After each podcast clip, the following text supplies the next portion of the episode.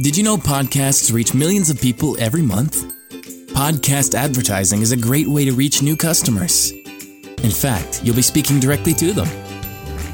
Visit audiometric.io now to find out more.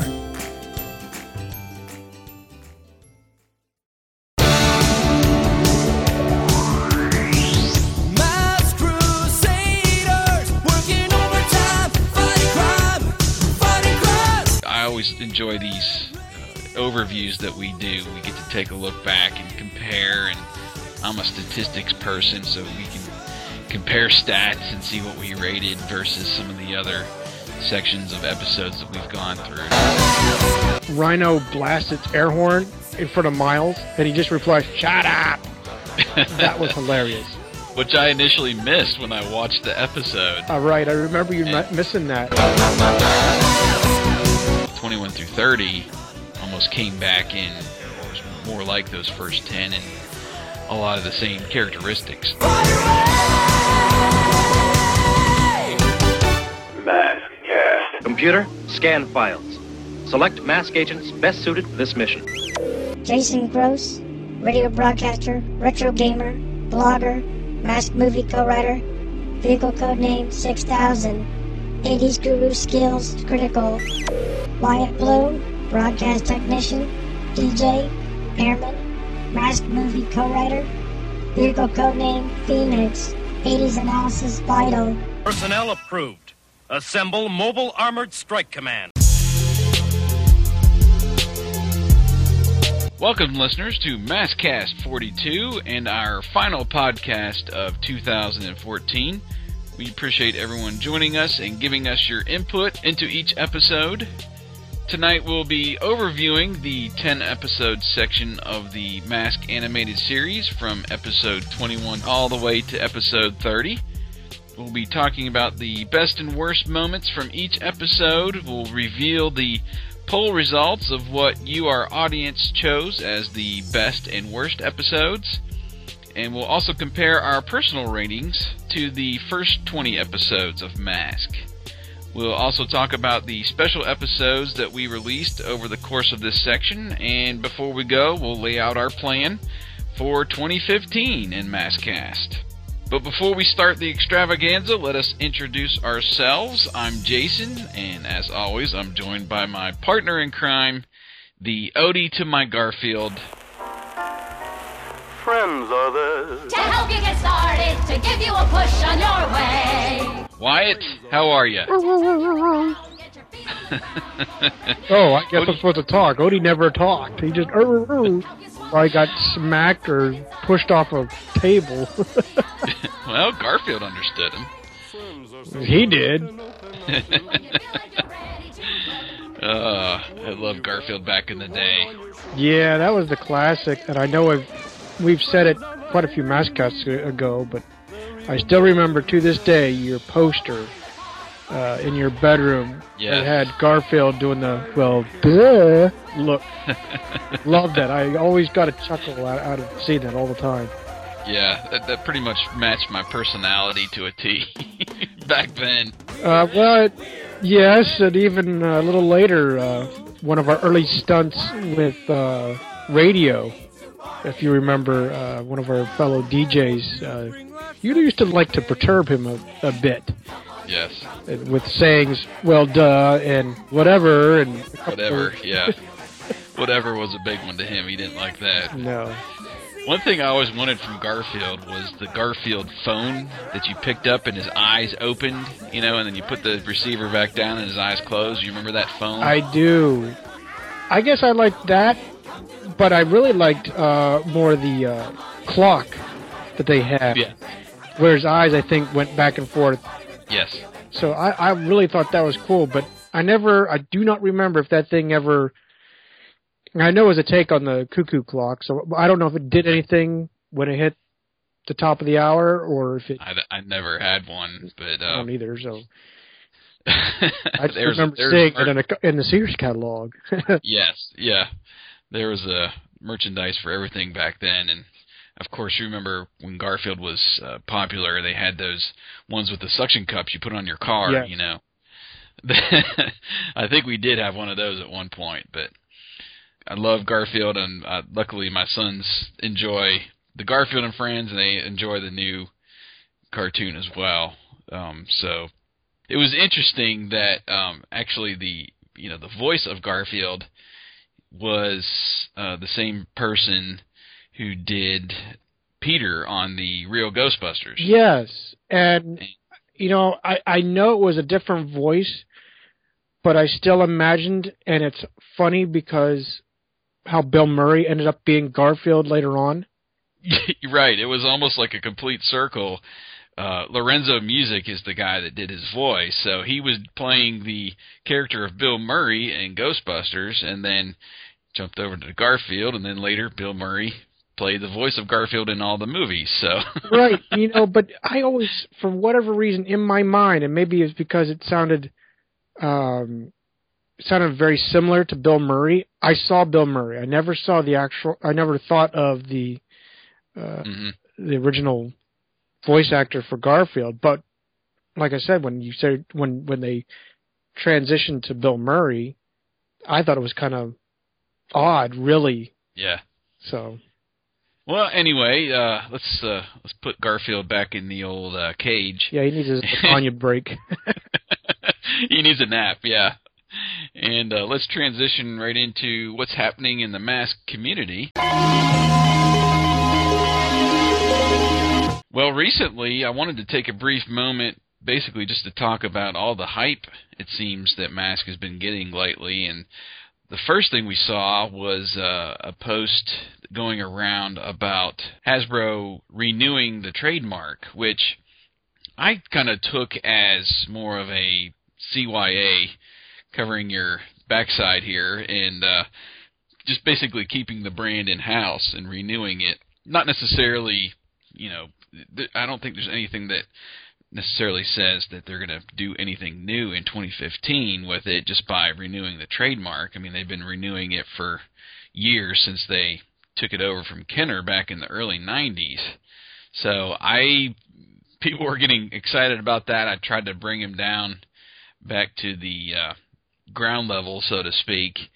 And then uh, our friends over at the Kenner Toys Twitter account, which I follow, which is a great account, by the way. It's not a verified account. It's not like a, an official Kenner or Hasbro account, but they then tweeted about a week or so ago that they had a source inside Hasbro saying they had a creative team already assembled to work on Mask for something in 2015. So I, you know, even more rumors kind of were floating around then that maybe Mask is going to make a comeback here in 2015.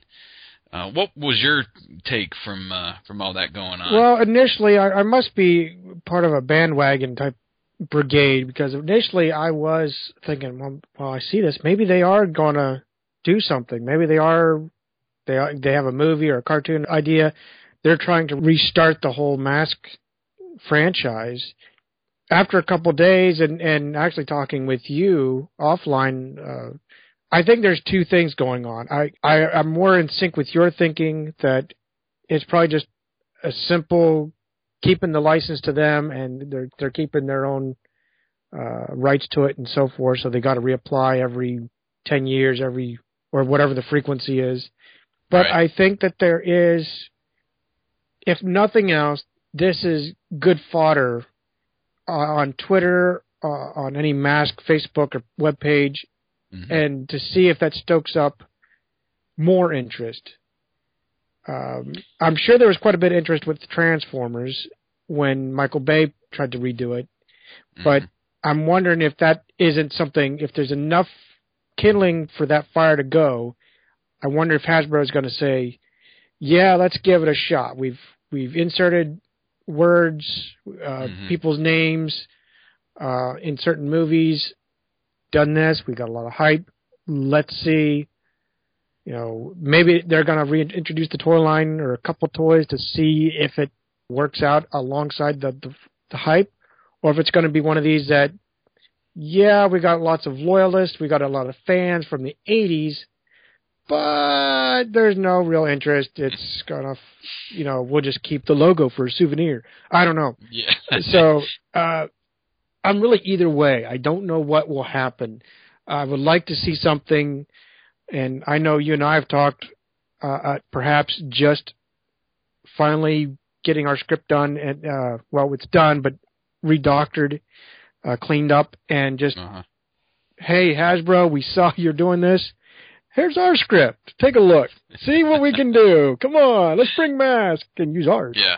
Um, well, that's an that's an interesting opinion that you talk about there. Where you know, could this be sources trying to, you know, like you say, kindle something or start some things going and see how much hype it does actually get over the web and they're planting little seeds and see you know what comes up but at the same time, you know, I I don't want to extinguish anything either by saying, well, let's just remain calm, proceed with caution, you know, and don't get your hopes up for something huge. I mean, I would love just to see a couple of things, maybe like a 30th anniversary figures or a, vehicle or something, or or at least let some of these other companies. Um, we've seen these reaction figures from like the Back to the Future and Goonies come out last year. Um, Funko seems to do everything on those little vinyl pop figures now, Ghostbusters, and seems at least they've done about everything that can be done. So it would be fun to at least give the the rights to Mask out to make maybe some of these other companies and create some figures or uh, or just some fun stuff, you know, for the 30th anniversary. So I'm still keeping that level head moving forward in that, you know, the original trademark was applied for in 1984. Here it is, the end of 2014, 30 years later, obviously with the with 10 year span on the trademark, they're just re-upping uh, to keep it going. So I just following the paper trail back to uh, I think I followed it back to 2009 when they, at the five year point, they have to fill out more paperwork and such. I just think we just need to keep a level head at, at this point, but uh, at the same time, Well, I agree to- with you. We can't. we should keep more of a level head. You know, there was a lot of hype with it, but uh, I, I don't want it to be one of these. Oh, they're just re- redoing their license, just uh, whatever. Yeah, Because yeah, and then if- there, if there is any type of kindling at all, that will that might kill it. Yeah. Well, and one thing I did want to put out there too, if we, you know, try to contact them or if we see something official coming out of Hasbro, we'll be the first ones to let everybody know. We're not going to hold anything like that back for any reason. So, if we do find out something that you know we feel is more legitimate, we're going to pass it along and then we can really start hyping it. Right. and start guessing, you know, well, what are they going to do, you know. So, well, let's uh that's about all I wanted to talk about uh in the mask community as we wind down 2014 and we get into 2015 before too long, sir. Let's go ahead and take a look back at what we've done. Actually took us uh quite a while to get through 21 to 30 Yeah. Compared to the first 20 which uh it's it's been over I don't know about 2 years I guess it took us um just with taking breaks and everything from Maskcast but I'm glad we're finally through this section. We can kind of start fresh in the new year. But it's fun to I always enjoy these uh, overviews that we do. We get to take a look back and compare and I'm a statistics person so we can compare stats and see what we rated versus some of the other sections of episodes that we've gone through. So this is always fun. But what do you say we get it started? I say it's time to start the Maskcast.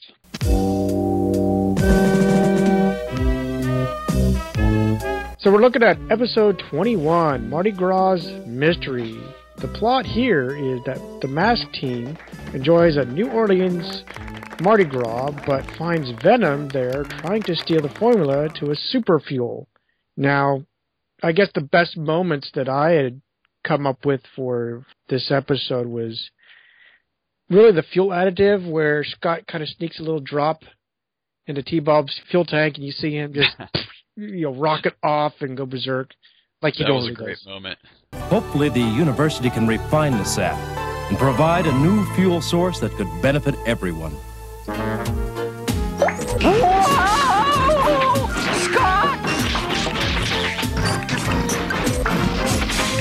That is, benefit everyone except T-Dog. A couple other ones that I really saw that I liked was the. It was goofy, but I liked it. Was the Go Go Gadget arms that T Bob did a couple times throughout, tried to uh, get up off the tree. I think was one of the scenes. Yep. And uh, finally, I liked Venom having a slight upper edge for at least uh, uh, what seemed like a substantial moment. They always show a little bit of upper edge at the beginning, and it. And I'm being facetious here, but it seems like within five minutes they're turning yellow and running away. Right. So this episode, it looked like they actually had a good upper edge for a little bit of a time before Mask, you know, kicked their butt and sent them home. What did you think about say- your the best moments? Yeah, I I was along your lines. As I, I thought this was a great episode. I thought this they used uh, Scott and T Bob pretty well in this episode with assisting the girl, and it was more parallel to the actual plot, but they did get involved at a couple points there. And then um, I th- really thought there was some great transition between scenes where at one point where Mayhem he shot the Viper mask kind of right at the camera, and that sort of left the audience to use their imagination as to what happened next because it just cut to the next scene. Viper, fire! I got a kick out of the costumes as well. You know, seeing Rex in a, a Native American costume and Mhm. Dagger in the clown outfit, and we've got Matt who is Robin Hood and Scott and T Bob as the uh, cowboy and Indian. uh, I don't know. I just I thought that was funny. Um, stuff I didn't really like about this, and I've wavered on this throughout Maskcast really about how Matt and Scott and T Bob sometimes recognize and sometimes don't recognize Venom. Right. And at the beginning, really, when they pull up in the Piranha bike, um, warning, warning, you know, Venom on scene. It just seemed kind of hokey that they didn't notice them, and even though they were dressed up in costume or whatever. So that's, you know, I take that as a grain of salt. As there's some episodes where they do a good transition with that, and there's some that they just. I feel like they should at least be able to identify Venom, and Venom somewhat identify Mask. But that's all I really had a problem with, I guess, in this episode. Did you see anything you really didn't like? The only thing that really annoyed me, and, and I made comment about this on on our Maskcast 29, is that I I'm not sure if it's a YouTube fault, the, the the person that recorded the episode for YouTube, or if it was actually the cartoon's fault, but it shook.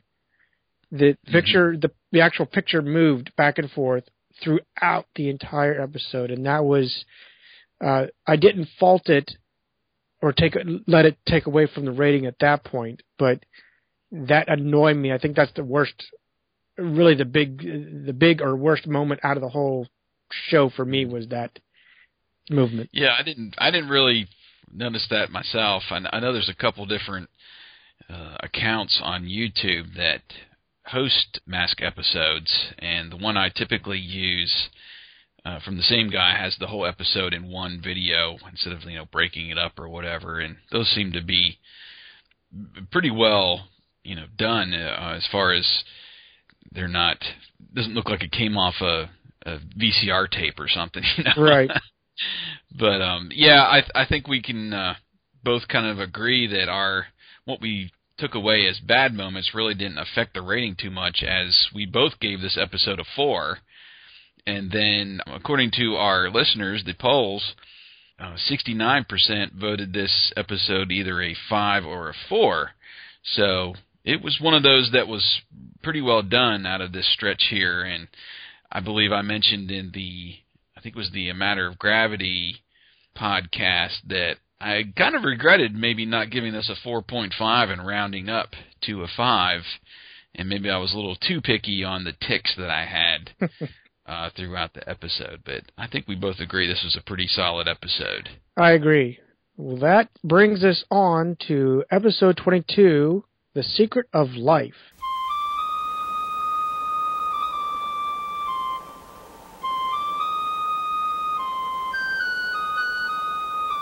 The plot here is Venom steals an ancient Egyptian tablet from King Tut's tomb, which may contain the secret of life. Well, finally, someone found the secret of life. Uh, I guess the best moments for me were the Indiana Jones treasure hunt feel. I still get captivated to this day watching Indiana Jones, and, and though it's not 80s, I still like uh, the the later movies that Nicolas Cage has been doing. The uh, oh, National Treasure. yes, those have been pretty Yeah. good too. They've been great movies. I do enjoy those. And I, I, the other one that I really liked, and it's more comical, but it's hilarious to me, was when Rhino blasts its air horn in front of Miles, and he just replies, "Shut up." That was hilarious. Which I initially missed when I watched the episode. All right, I remember you And- missing that, and you had to take Yeah. it back or look back and listen to it.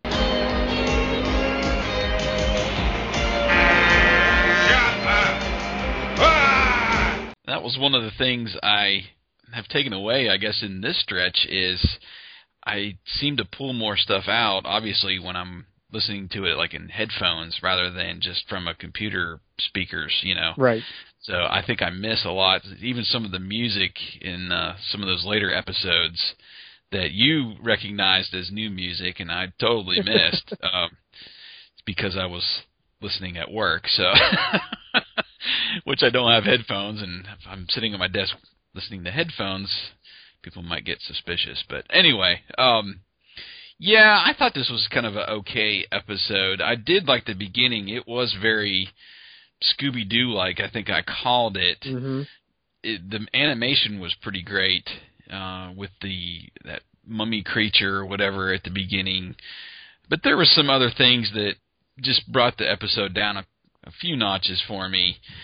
Mainly, uh, it seemed like Lifter was uh, being used way too much in this episode, and that maybe the writers could have incorporated some of the other masks or something throughout instead of using Lifter every you know every other scene. It, it, seemed like at least. Right.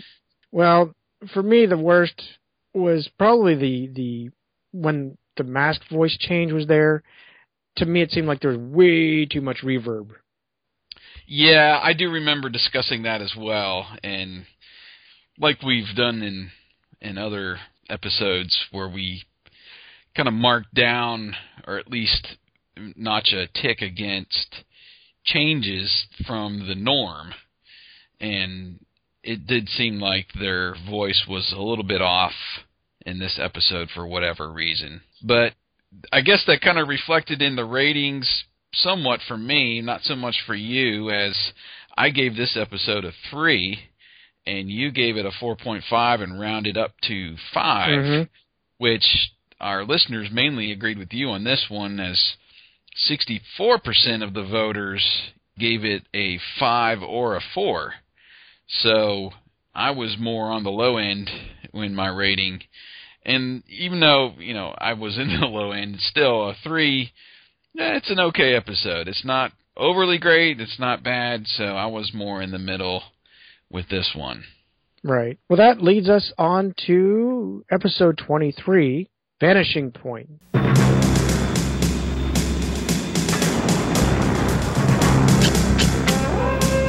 Venom hijacks planes by setting up a fake airport, jamming radars, and confusing pilots to land there.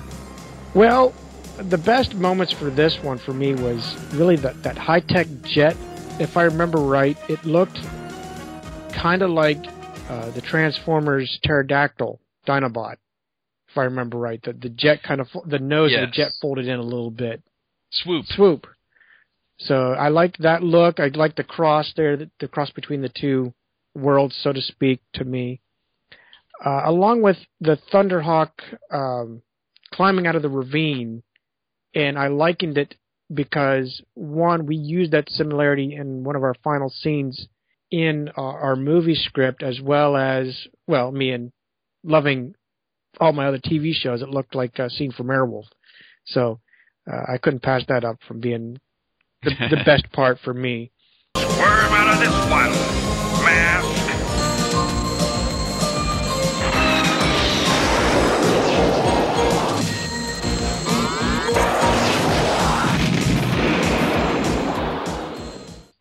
Along your lines. There were some great uh, action scenes and drama, uh, basically throughout. There was the scenes with the uh, the pilots being held captive there, and uh, Vanessa, I think at one time used her whip mask to check one of them in line. You know. You won't get away with this. Just don't try anything smart, or I'll give you a taste of this. It was just a great episode. I think one of the best out of the ten. Uh, great animation. Some of the scenes almost look like straight out of a comic book, which always earn extra points for me. As uh, you can tell, they're well drawn and some very good detail to a lot of the scenes in this episode. The only bad thing I guess I took away was we kind of lost Vanessa there at the end uh, after seeing her throughout the episode, just kind of like she up and disappeared Yeah. towards the end. But overall, it was a pretty good episode. Did you? What was your ticks about this one? The only one that really, I guess, resounds or sticks out for me is uh, where T Bob went berserk. Just seemed to be way too much. Huh? Oh no! I'm getting out of here! Looks like T-Bob just broke Mach 6. I mean, re- really, we always pick on. We unfortunately pick on T Bob probably more than Scott, it seems. But this one, this particular episode, he just seemed to flip out way too much. Uh, that I do remember that standing out for me the most. Uh, otherwise, everything else was pretty solid. Uh, I, I like. Yeah. I liked, like like you said, it was a solid episode. Uh, it's still not. Uh, we're we're gonna have to do an overall rating of everything. You know that. What was Well- our what was our Emmy and what was our not so Emmy? Well, I, we're going to kind of do that at the end where we give our our favorite moment or least favorite moment of the whole series or whatever. But I think the for the most part, you know, the little things we did take away that were ticks or bad didn't affect the ratings as we both gave it a 4.5 and rounded up to a 5 and the voters agreed with us as 92% of them voted also for a 5. So this was definitely one of the best of the 10. And that leads us on to counterclockwise caper.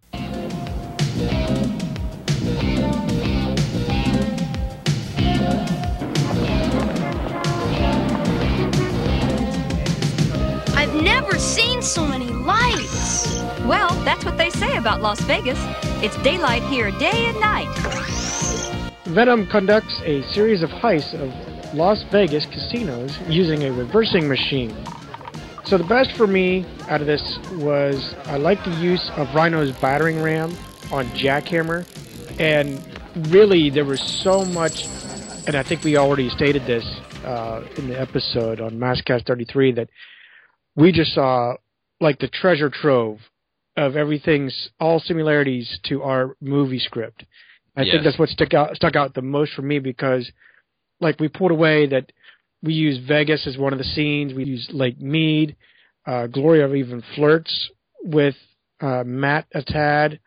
Yep. Uh, this battering ram used the dog fight with Manta and Thunderhawk and Switchblade.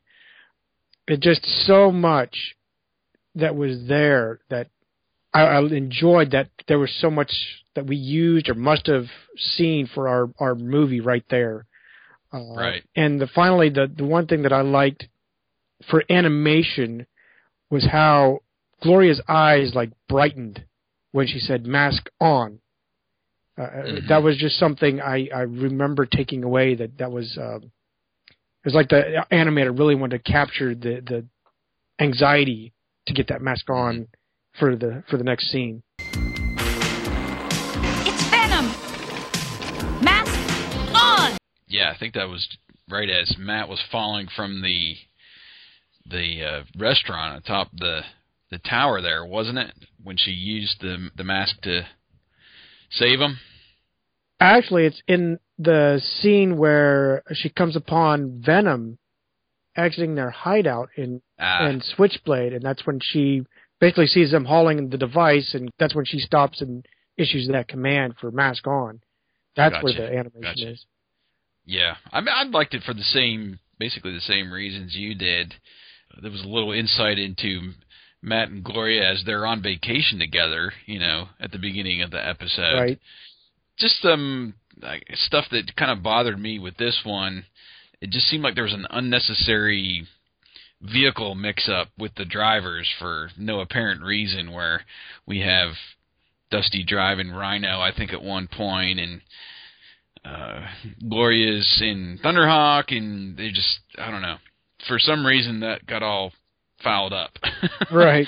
and it, it I don't know. It like I said, it just didn't seem for no reason. And then the commercial break felt different as well. There was really no drama leading in, as we I think pretty much get in every other episode where there's something going on, and then for you know for some odd reason there wasn't any drama. and They just took a break while they were, I think, sucking up some of the coins out of the casino. Right. So that was just I don't know, just kind of stuck out to me. But um, did you see anything that bothered you in this one? The only one that really bothered me was again that odd reverb effect that they used on the masks. It was uh, something uh, I don't know that I could really describe or attempt to, but it was just so odd. You know, it's like they like we've noticed throughout certain episodes they want to they seem to want to experiment with certain sounds, whether it's the watch uh, or the the mask voices. Uh, in this one, again in particular, it just to me that was that took away from the episode because they they messed it up. So Yeah. that that's all I really have for. for Well, it, from what we saw, it didn't mark down too much as we both gave it a four, as the voters also were at 94% were at a five or a four when they voted. So this was one of the, uh, again, one of the better ones out of the 10. And even though there was a little bit in there that we didn't necessarily think was good, it was still a pretty Yeah. solid episode. I agree. That brings us on to episode 25, The Plant Show. Venom threatens to cover the city of Los Angeles with a choking, kudzu like mutated vines unless the people of California pays a hefty ransom. Well, Maskcast 34 is where we displayed this episode, and for me, the probably the best moment really was the use of the grappling hook from Condor, where he's, if I remember right, he uses it to rescue people from the vines. Yes. Brad, there are people caught in those new vines. We've got to help them. Let Venom go for now. Roger, Mac. Hold still! I'm not moving. It's this venom vegetable.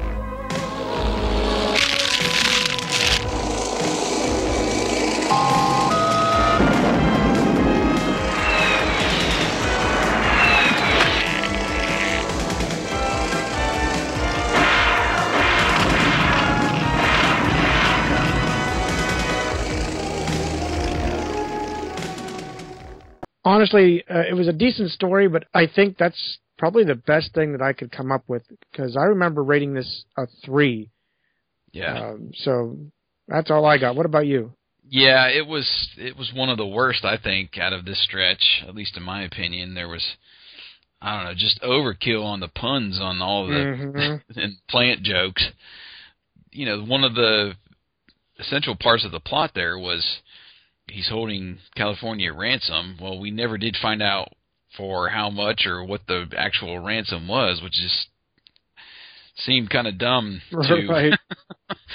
to announce that and not include that in the episode. And then I don't know, there just seemed like too many conveniences as well throughout the episode. Just instead of in coincidences, you know, that were like, oh really, you know, as you're watching it. Um, I did like the rock concert setting at the beginning. That was probably Yes. my favorite part, and yeah, that kind of hinted into our movie script a little bit. And the the tie-in with the PSA was good for this one as well. But as you said before, we did rate this one a little bit lower. You were at a three, and I was at a two and a half, and rounded up to three. And the uh, poll indicated that our listeners were kind of along our lines. 41% voted a 3, and then another 41% voted 5 or 4, a little bit higher. So we were on the low end of the scale overall, but there was some people that did agree with us that this wasn't one of the best ones. Right. That leads us on to episode 26 Secret of the Andes.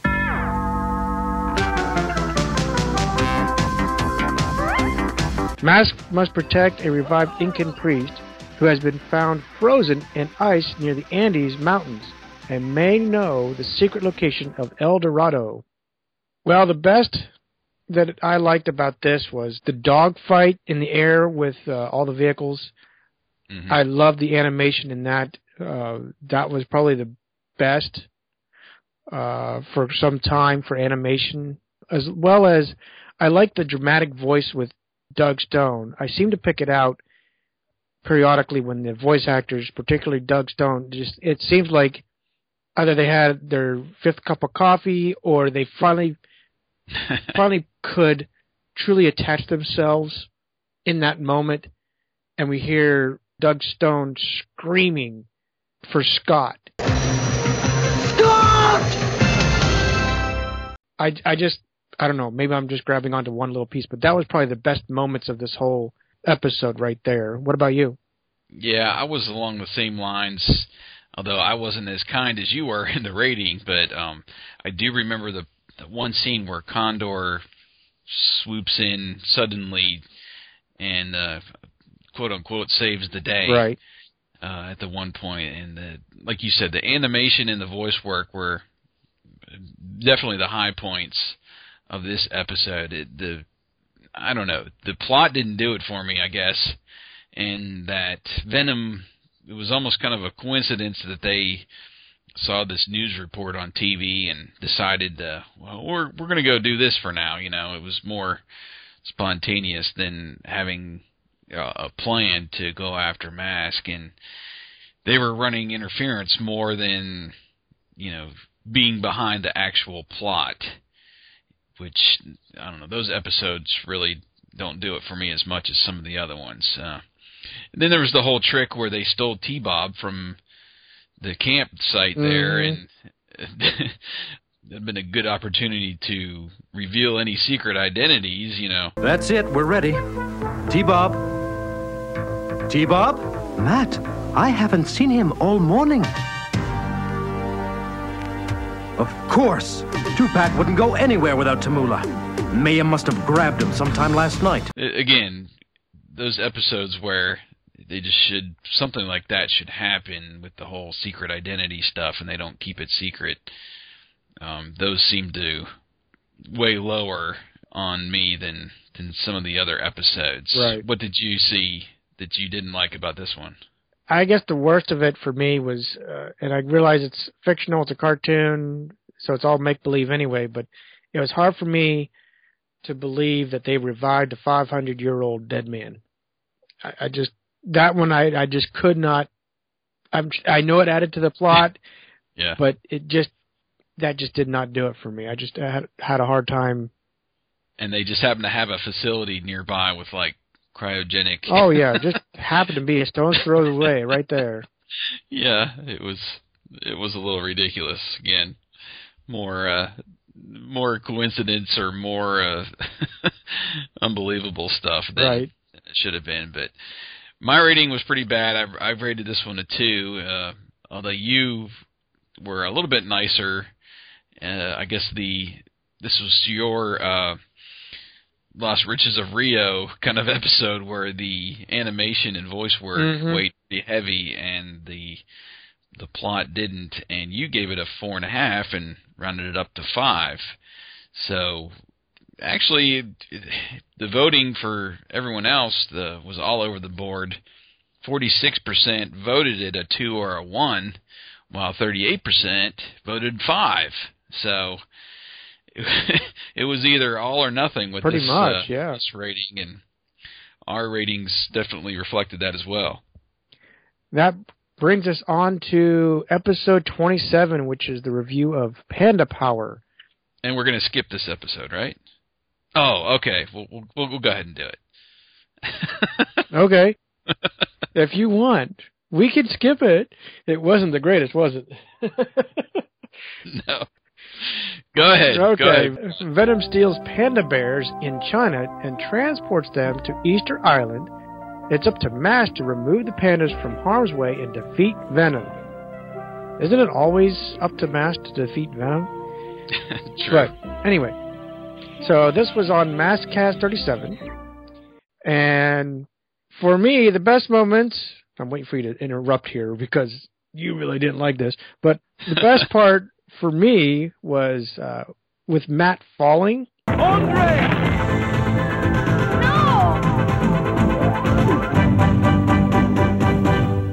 I don't know why that was one of my best parts, but I guess to see the the the mortality, you know, Matt's falling, and he doesn't have his mask or, or anything to save him. He's on his own, and I actually don't remember how he's rescued. Oh, he's he dropped right into a uh, cart of tomatoes. Oh, that's right, that's right. He made a little tomato soup. right. But um, and then I liked where T Bob was hot wired and had this kangaroo pouch for the little baby panda to to keep Yeah. warm. That I liked. Um, was there even a best moment for you in this one? Yeah, I mean there was a, a f- a few little things that I liked, and that we got to see more detail of the mass transport plane. That's true. um, as it was in the air and landed, and we got to see, I believe, the uh, the doors open and that little forklift that they had in there. And then I did like when Manta got battered around by Rhino. Um, I guess that's a ongoing theme. it happened several times throughout these uh, these ten episodes where Rhino seems to get the best of Manta. Actually, gets the best of most of the vehicles. Um, those were the the moments I took out of this. This was definitely one of the the lower end uh, episodes of all the ones we've watched so far in our our journey to watch them all. Um, I didn't like the plot. Uh, they used uh, stock footage for Thunderhawk a couple times. The sound effects I didn't like. Sound like uh, Thunderhawk was in glider mode or something there at one point. I remember that. Yeah. Wind whistling type sound effect.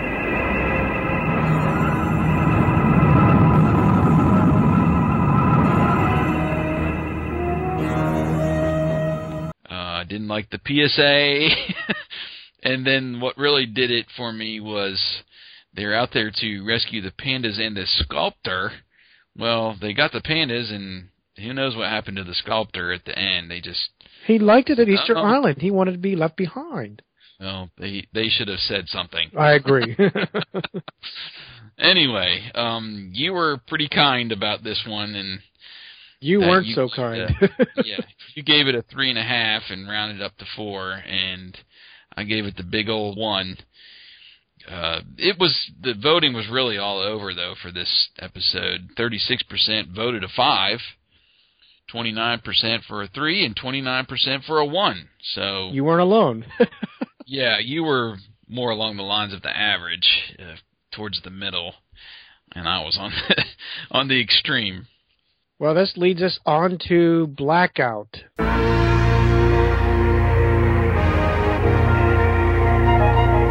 Mask tries to stop a new Venom vehicle that is capable of draining power supplies. I think many of us agree that, uh, including Jason and I, that we wished that this would have been in the toy line. Yes. Uh, it was a very cool vehicle, and I really did enjoy this episode. I even commented back on Maskcast 39 that it seemed like the writers either were new writers completely or they got over their slump because this was a lot better uh, well written episode. But the best things out of this that I took was I liked the look of Blackout. To me, it looked like a little bit of a Mopar feel, looked like a old Plymouth Roadrunner. To me, that's why I kind of liked it, uh, as well as the vehicle battles. I really enjoyed the back and forth that we got to see, as well as the comical collisions that uh, they threw in there, which was, I think, it added to it. You know, hmm sometimes we don't we think of the comedy unfortunately is usually left up to either the very end or left to the dynamic duo but i think the the collision there was uh, pretty nice how they handled it Yeah, yeah, I I agree, definitely agree that it was a welcomed episode after three straight par or subpar rated episodes, Right. um, at least on my end. But um, it was solid. The plot was great, and you know I liked Matt's almost cockiness to go after Venom himself in this episode, and the build up of the drama there at the commercial with Mhm. him laying face down and uh, this gas uh, tanker on fire and kind of coming near him and T-Bob and Scott trying to save him. Oh no! T-Bob, wake up! Dad's in trouble! T-Bob! And I did like the use of Scott and T-Bob in this episode, especially T-Bob where he gets to help defeat them at the end and he's part of the plan, you know. with those evil death stare eyes of his the uh, the Karate Kid stance that he takes, and um, he, I like that he wasn't his cowardly self True. that we see a lot in the other episodes. Just a couple things that knocked it down for me was the long fade at the end where there wasn't any dialogue and there just seemed like it took forever for the episode to end. Not that I wanted it to, but it was just out of the ordinary for me and then they did recycle the PSA at the end. So combined with those couple things at the end and some of the other ticks, it uh knocked it down a little bit for me. Did you see anything you didn't like about this one? Um, I guess the real big thing that got me really was the the magnetism effect that they used, where uh, right at the beginning of the episode, where Yes. they dragged everybody and all about the objects to the roof. Yeah. That just, I, I get again, it's it's sci-fi, it's animation, it's dream world, but that just did not make sense. I, I could have, sense. I could see a wall or the front or back a lot better than being dragged up to the roof. Uh, but uh, that was that was the only thing really that I had a big tick Yeah. about. Well, the ratings were pretty much across the board about the same. I gave it a four. You gave it your four and a half and rounded to five, and 81% of the voters rated a five or a four. So we were all pretty much in agreement. This was a pretty solid episode and welcomed after that that mess of an episode before that. But Right. uh, great stuff in this episode. That brings us on to episode 29, A Matter of Gravity.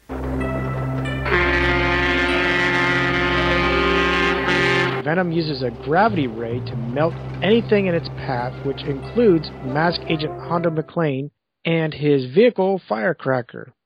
If I remember right, this was one of our other favorite episodes uh, that we liked. You were anxious to see Nice Talker, aka Hurricane, be introduced in this episode. Yeah, that was basically my favorite. My first one, I believe, I got as a kid, and Mhm. um, I was just ready for some some new vehicles to join the show, and uh, it was a welcomed, I think, a, a great moment there at the end when he gets the vehicle, and if, for the the most part, it was a pretty solid episode. You know, anytime we see the mortality of the vehicles, we enjoy that, and I think we did see some of that in the Vanishing Point episode, which we talked about earlier. That's why I like that one so much as well, where vehicles are getting crushed and uh, even the Venom vehicles get a little bit destroyed. I mean, Switchblade gets pretty much destroyed in this one, Right. but you know we uh, obviously don't get a Outlaw until later in the show, but uh, it was still neat to uh, to get the new vehicle in this one. Mhm. Uh, it I did mark it down probably a little bit more. I gave it the benefit of the doubt when I rated it uh, after wa- wanting to rate uh, the Mardi Gras Mystery a little higher. I ended up uh, rating this one and giving it a little tick above probably what I would have liked to, but it was just mainly because uh, towards the end and the second half, the episode just felt rushed and they didn't leave enough time for the setup scenes and the the travel scenes, and and you had to kind of come up with those yourself, and you're wondering, well, how much later is it, you know, in the timeline, and you know when they got back to the to Boulder Hill to give him the new vehicle, we were wondering, is it that same day? Is it you know a couple days later or weeks later to build this thing? Uh, just some issues with the timeline there, and the uh, the masks weren't used much in this episode either. Um, I remember, I think Hondo using Blaster one time to get out of the rubble, and but uh, none of the the Venom uh, side, I don't think, used their masks at all. So that brought it down a little bit for me. Did you see anything? Uh, well, the thing that I guess the best part of it for me was the elevated floor. Uh, we got to see that brought back. Uh, it had been a, on a real long hiatus, so we didn't really see it, and we think that's Oh, yes. a, a big component of Mask. Just like, you know, and I mentioned it in this this Maskcast 40 that, you know, we always see Voltron go through the whole transformation and Lions launch and all that. We see Airwolf, you know, hit start one, start two to get ready to go. Why can't they do this elevated floor room and had that? That's a component of Yeah. Mask. I also liked the detail, seeing inside Rhino, seeing the gear shift being shifted and the gas pedal uh, Mhm. being worked. That And- I like the detail like that. And the sound effects that went with it. I remember you. Yes, uh, I did. I did like the sound effects. Um, for me, the worst really was how they flipped the Thunderhawk transformations. Not once, but twice. I, Yeah. How do you do that? but they messed that up all in Airwolf, and that's a whole other podcast Yeah. somewhere else. But um, I just don't know how you missed that. Yeah, and you know, and again with with not leaving much time for uh, some of the setup scenes, it's, they probably just threw that. Well, let's just do it this way, and we'll do it once this way, and the kids will never notice, you know, kind of a thing. But The kids noticed 30 years later. the kids at heart, yes. Well, uh, the ratings were kind of all over the top half of the the rating scale on this one. I gave it a three and a half and rounded up to four, and you gave it a four and a half, rounded up to five. And the poll had a three-way tie for the top percentage at 29%, all in the five, four, and three range. So it was around the. We could probably say it's around the four range on average. which, Yeah, uh, I would say uh, that. Made it a pretty good episode. Yeah. And that leads us to our final episode that we've recently reviewed, and that is episode 30 Lost Riches of Rio.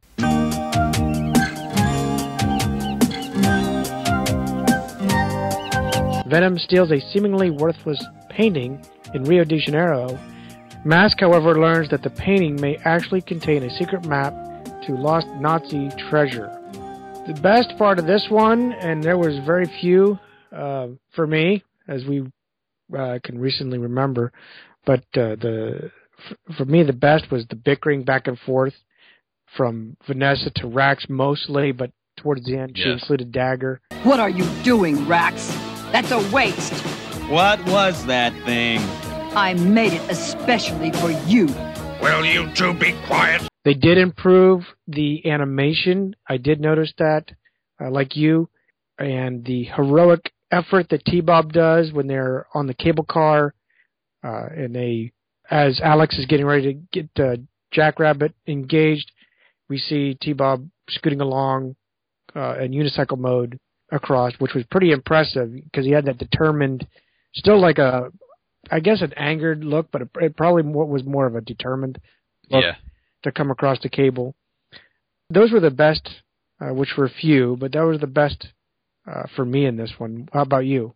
Yeah, I mean, obviously the the antics with Vanessa and Rax were really good. The the writing was genuinely funny. hmm I found in this episode and was laughing out loud several times, mainly at those two and some of the interaction between them. And I don't know, I, coming into this episode and not remembering any, uh, you know, specific times that I've gone through the whole series, but coming in and the the animation and the drawing was just essentially the best of the series so far, in my opinion, and that we saw several scenes, uh, new kind of animations with the characters walking, and some real comic book like shading and and and drawing, uh, very good detail that a lot of the stuff that you noticed, I guess I was basically blinded by.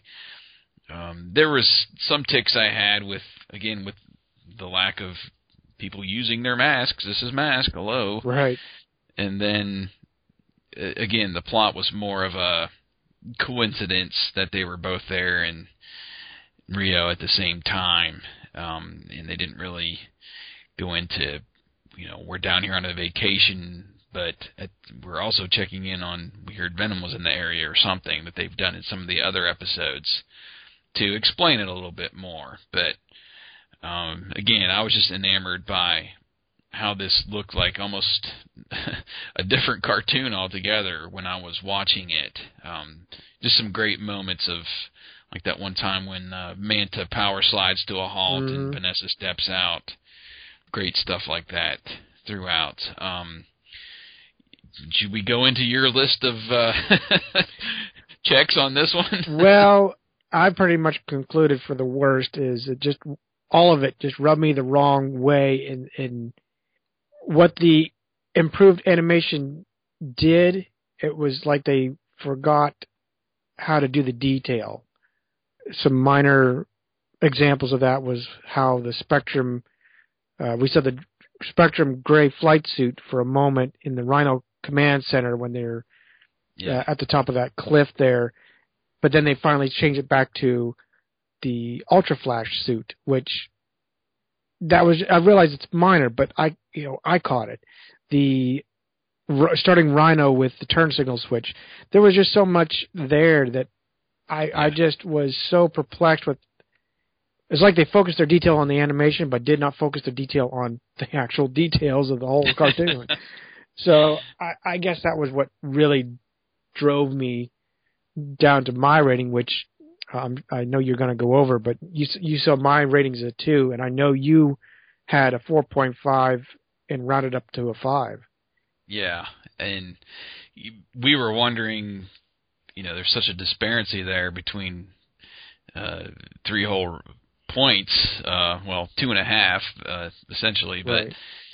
we did see that it has happened. It, it happened a couple times earlier in this stretch where you rated five and I was down in the two range, uh, or you rated four and I was in the one. Right.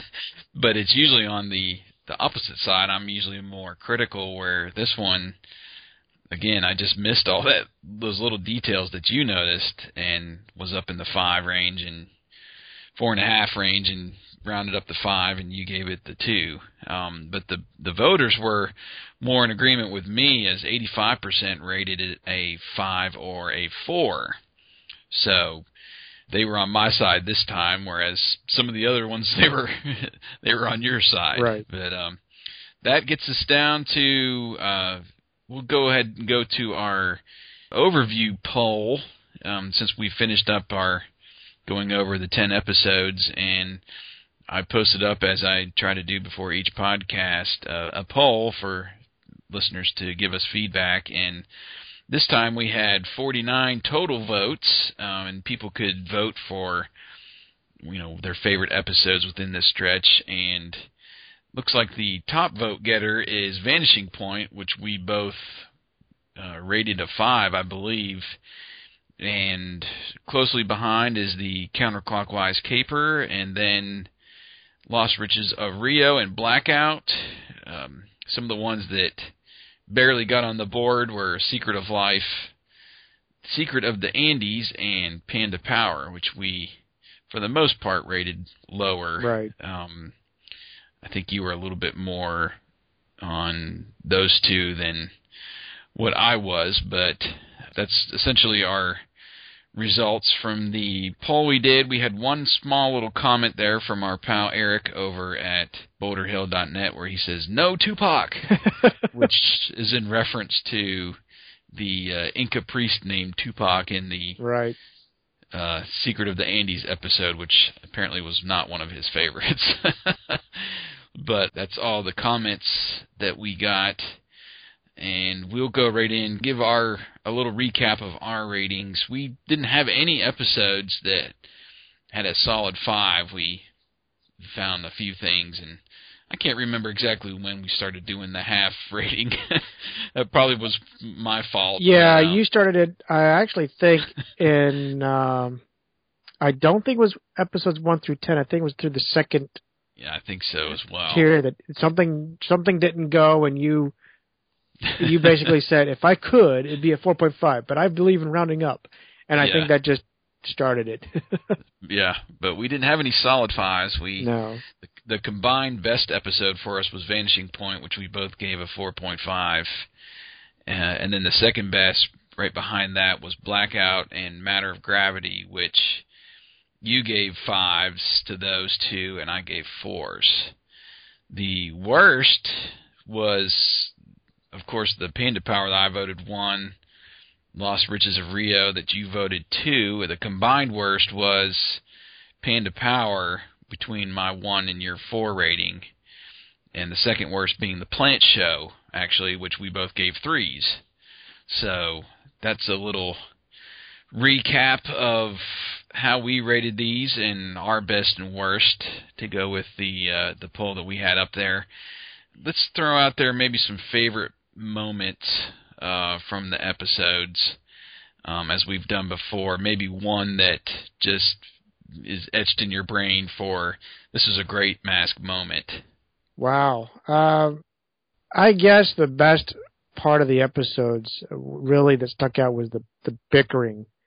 I don't know why that sticks out, but I think it's because we see more humanity from uh, Venom. So the bickering between Vanessa and Rax, and and he, like I said, eventually Dagger. We see that bickering, and I think that's one of the best or most highlights that we've seen throughout the whole series. Vanessa should give up fighting. She can kill with her coffee. Here's mud in your eye.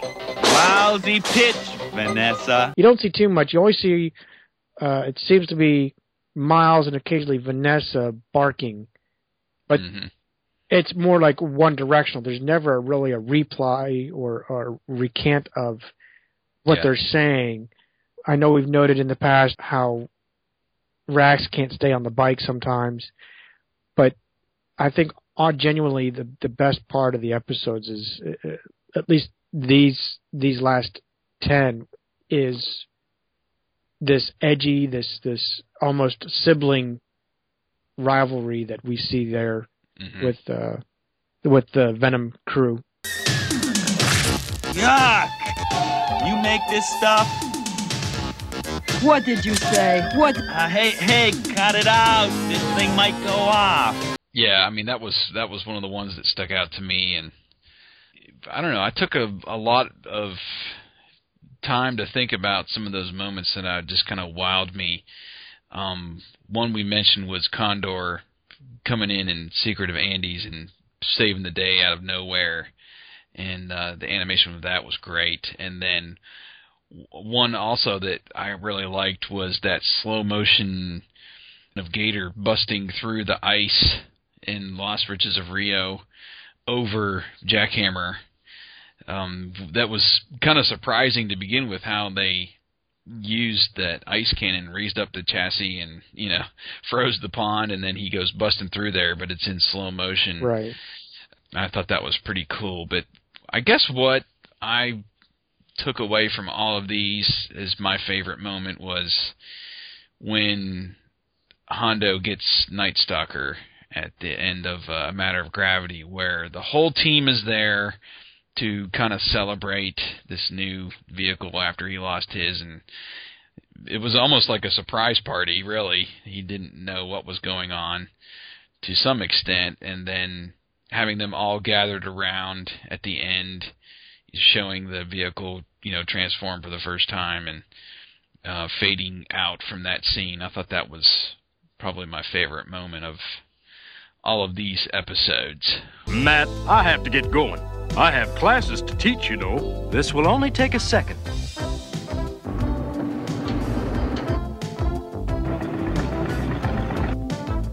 Just thought you'd like to see what you'll be driving on your next mission. Meet Night Stalker.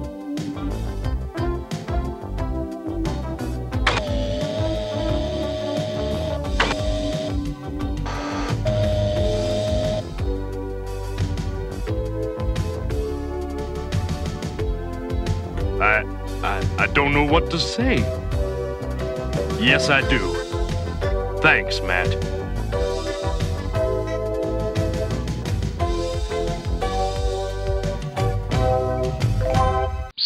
Let's go into a fun little section here where we compare this section 21 through 30 to our stats from episodes 1 to 10 and 11 to 20 and it was kind of interesting to see these numbers I came up with. If we you know we're going to rate what the top rating for uh, a section would be if we gave it all fives 5 times 10 would be 50 our total ranking for 21 to 30 for me would be 35 and you would be 42 which actually ranks second only to the first 10 episodes which I gave a 38 and you gave a 44 Right. um, so it looks like this was a little bit better than the 11 to 20 section which I gave a 32 and you gave a 36 some of the things also that stuck out at me is I've been pretty consistent with my fives. I've given two fives out in each of the sections, whereas uh, this one was your most Fives, yeah. uh, perfect episode section where you gave five of them out.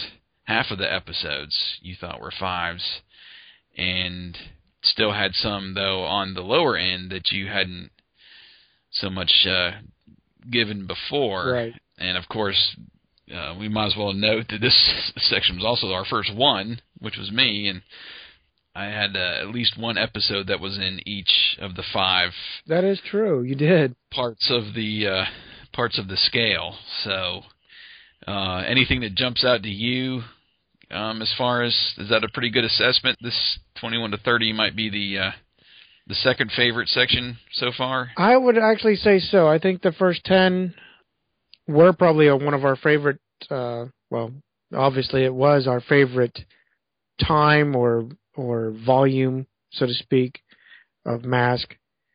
Uh, but I think this, this most recent volume has been, I think it's come up.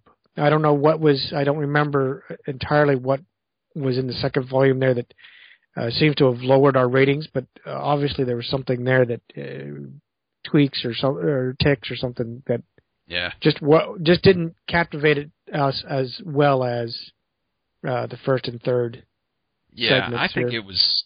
I, th- I think it was that we set the bar at a certain level on those first 10 Mhm. and that next section either deviated a little bit too much or just didn't reach that point from the first 10 and these 21 through 30 almost came back and rejuvenated or or was more like those first 10 and a lot of the same characteristics that we saw as we were watching so so that was fun um before we go uh we also wanted just to shout out uh, the special podcast that we did uh, while we were amidst reviewing 21 to 30.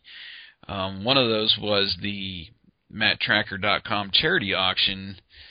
The little interview I had with Bill Ferries, which was actually quite a while ago now, but um, just wanted to point that out. That was a really cool to be a part of, and just want to thank Bill, I guess, on behalf of us and the the community for putting that charity auction on. I know it was a pretty big deal. We got some uh, people opened up their wallets to uh, to give to a good cause, which was the Hurricane Sandy relief that was uh, close to actually where he lived and where you lived at one point there. Right, and I Uh, I, I know we've apologized, but I I really wished I could have been a a part of that episode. hmm Yeah, and uh, it was it's still a fun listen. I went back and listened to that uh, podcast a little while ago, and uh, it was just neat to hear his story and a little bit about his uh, motivation behind that. And I believe the next episode after that, you actually chimed in and, and talked about how you helped out the effort as well. Right. So that was really cool. And then, of course, uh, we did go over the first series of comic books. There's four issues with Eric over at BoulderHill.net. That was pretty fun, and that was also one of those episodes that uh, was kind of a long time coming. Yes. we had taken a significant break there where our schedules just didn't seem to match up, and uh, finally, I think it was the beginning of this year actually. That was our first episode of 2014 that we sat down with Eric, and just want to thank him for uh, giving his input and putting those issues up on his website. I, I believe they're still there, and um, hopefully this next year will be fun to take another podcast or two to go over the nine issues in the second series and and talk a little bit more comic books. Um, it's just fun to open those up for me and to see uh, some stories that deviated from the cartoon world, Right. cartoon universe that we're used to. And then finally, of course, probably our uh, one of our best podcasts, at least in my opinion, was when we got Doug Stone to come on line with us and give a little interview. That was uh, that was so much fun. Yes, that was a blast. Um, and he even joked around when you had some issues at the beginning trying to get online. Uh, May- Mayhem was behind, you know, trying to get, uh, trying to keep you from from joining us on the interview. But that was just a, a thrill. Right. I I enjoyed it, and I know I said it in the podcast there, but it was it was real a joy to to be able to talk to one of our voice actors that we grew up with. You know, like I mentioned before, it was we would have never thought or fathomed that we could talk to any one of our voice actors ever in in our in our future. So it was just uh, humbling and, and a, a joy to be able to, to to talk with him and you know it was he was joking like you said it was joking around and and it was fun to to Yeah.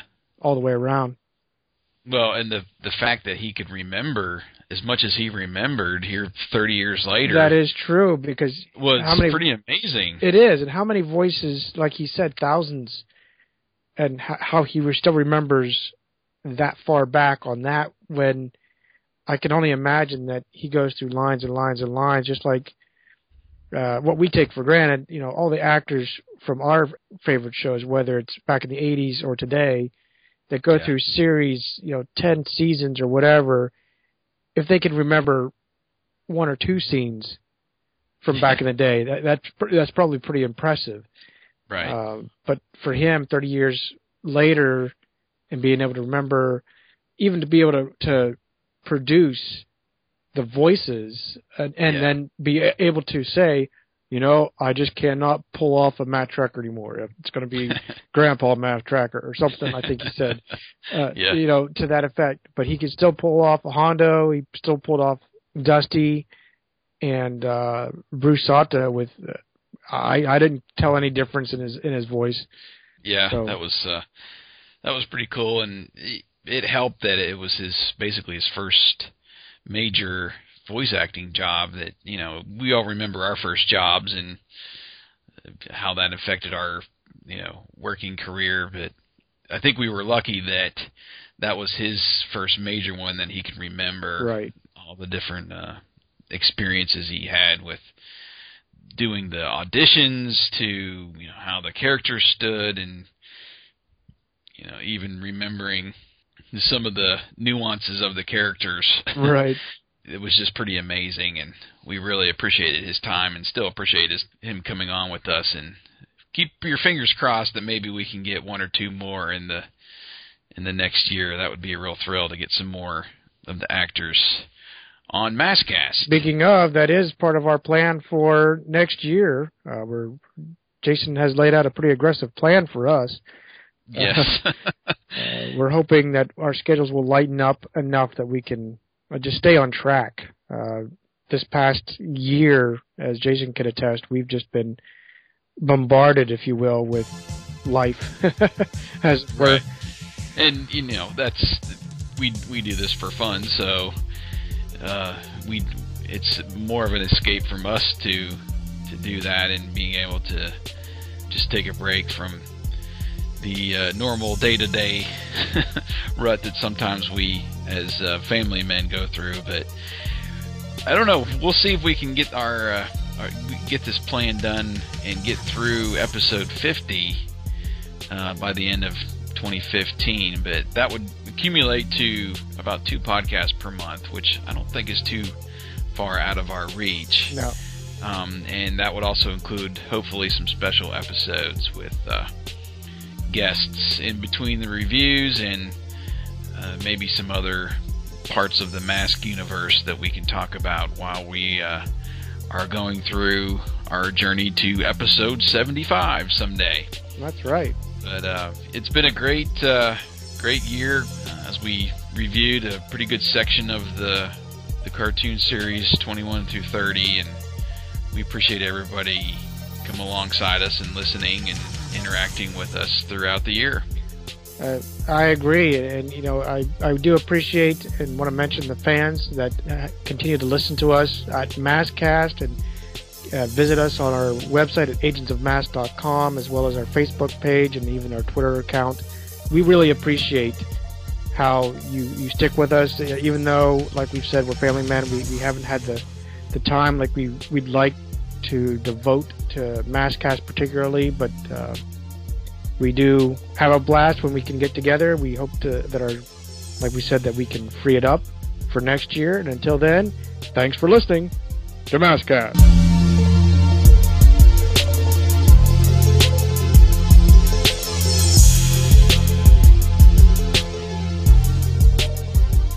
Mass